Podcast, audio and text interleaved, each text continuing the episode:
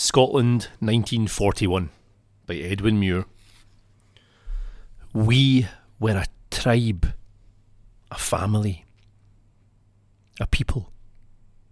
Wallace and Bruce guard now a painted field, and all may read the folio of our fable. Peruse the sword, the sceptre, and the shield. A simple sky roofed in that rustic day, the busy cornfields and the haunted homes the green road winding up the ferny brae. But Knox and Melville clapped their preachy palms and bundled all the harvesters away. Crow Peden in the blighted corn hacked with his rusty beak the starving holms.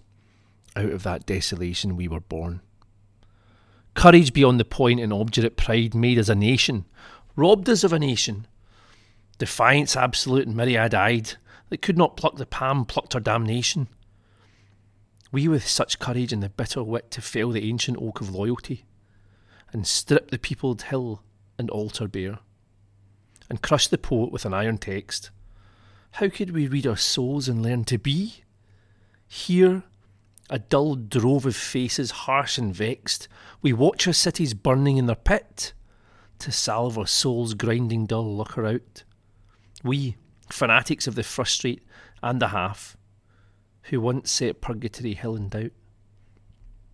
Now smoke and earth and money everywhere, mean heirlooms of each fainter generation, and mummied house gods in their musty niches, Burns and Scott, sham bards of a sham nation, and spiritual defeat wrapped warm in riches, no pride but pride of pelf, Long since the young fought in great bloody battles to carve out this towering pulpit of the golden calf.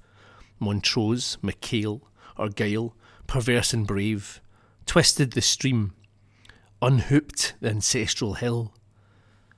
Never had Dee nor Don, or Yarrow, or Till huddled such thriftless honour in a grave, such wasted bravery idle as a song. Such hard won ill might prove time's verdict wrong, and melt to pity the annalist's iron tongue.